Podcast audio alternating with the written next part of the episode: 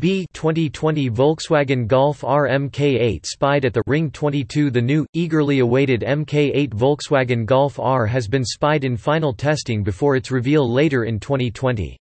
We've already seen the new GTI, and its lesser GTD and GTE siblings, but as before it'll be the Golf R that tops the performance range, featuring the biggest numbers and all-wheel drive, spotted almost entirely free of camouflage whilst undergoing performance testing at the Nürburgring. The MK8 Golf R now looks to sport more of the styling enhancements we expect to see on the finished production model.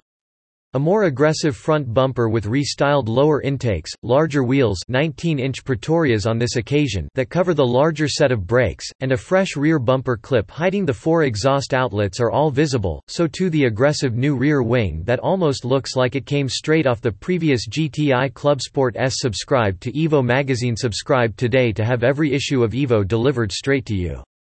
You'll save 39% on the shop price, and get Evo for its original cover price for a whole year. Subscribe now Sign up for our newsletter Get regular updates, news and top reviews. Sign up, new Volkswagen Golf GTI to be revealed at Geneva Motor Show What lies under the bonnet is still to be confirmed, but despite the proliferation of mild hybrid systems throughout the Volkswagen Group, it will likely feature an unassisted powertrain comprising the 2-liter turbocharged EA 888 4-pot and a 7-speed dual-clutch transmission. Also shared with previous Golf Rs will be the Haldex-style all-wheel drive system, one that we hope will mimic the playfulness that defined the previous model.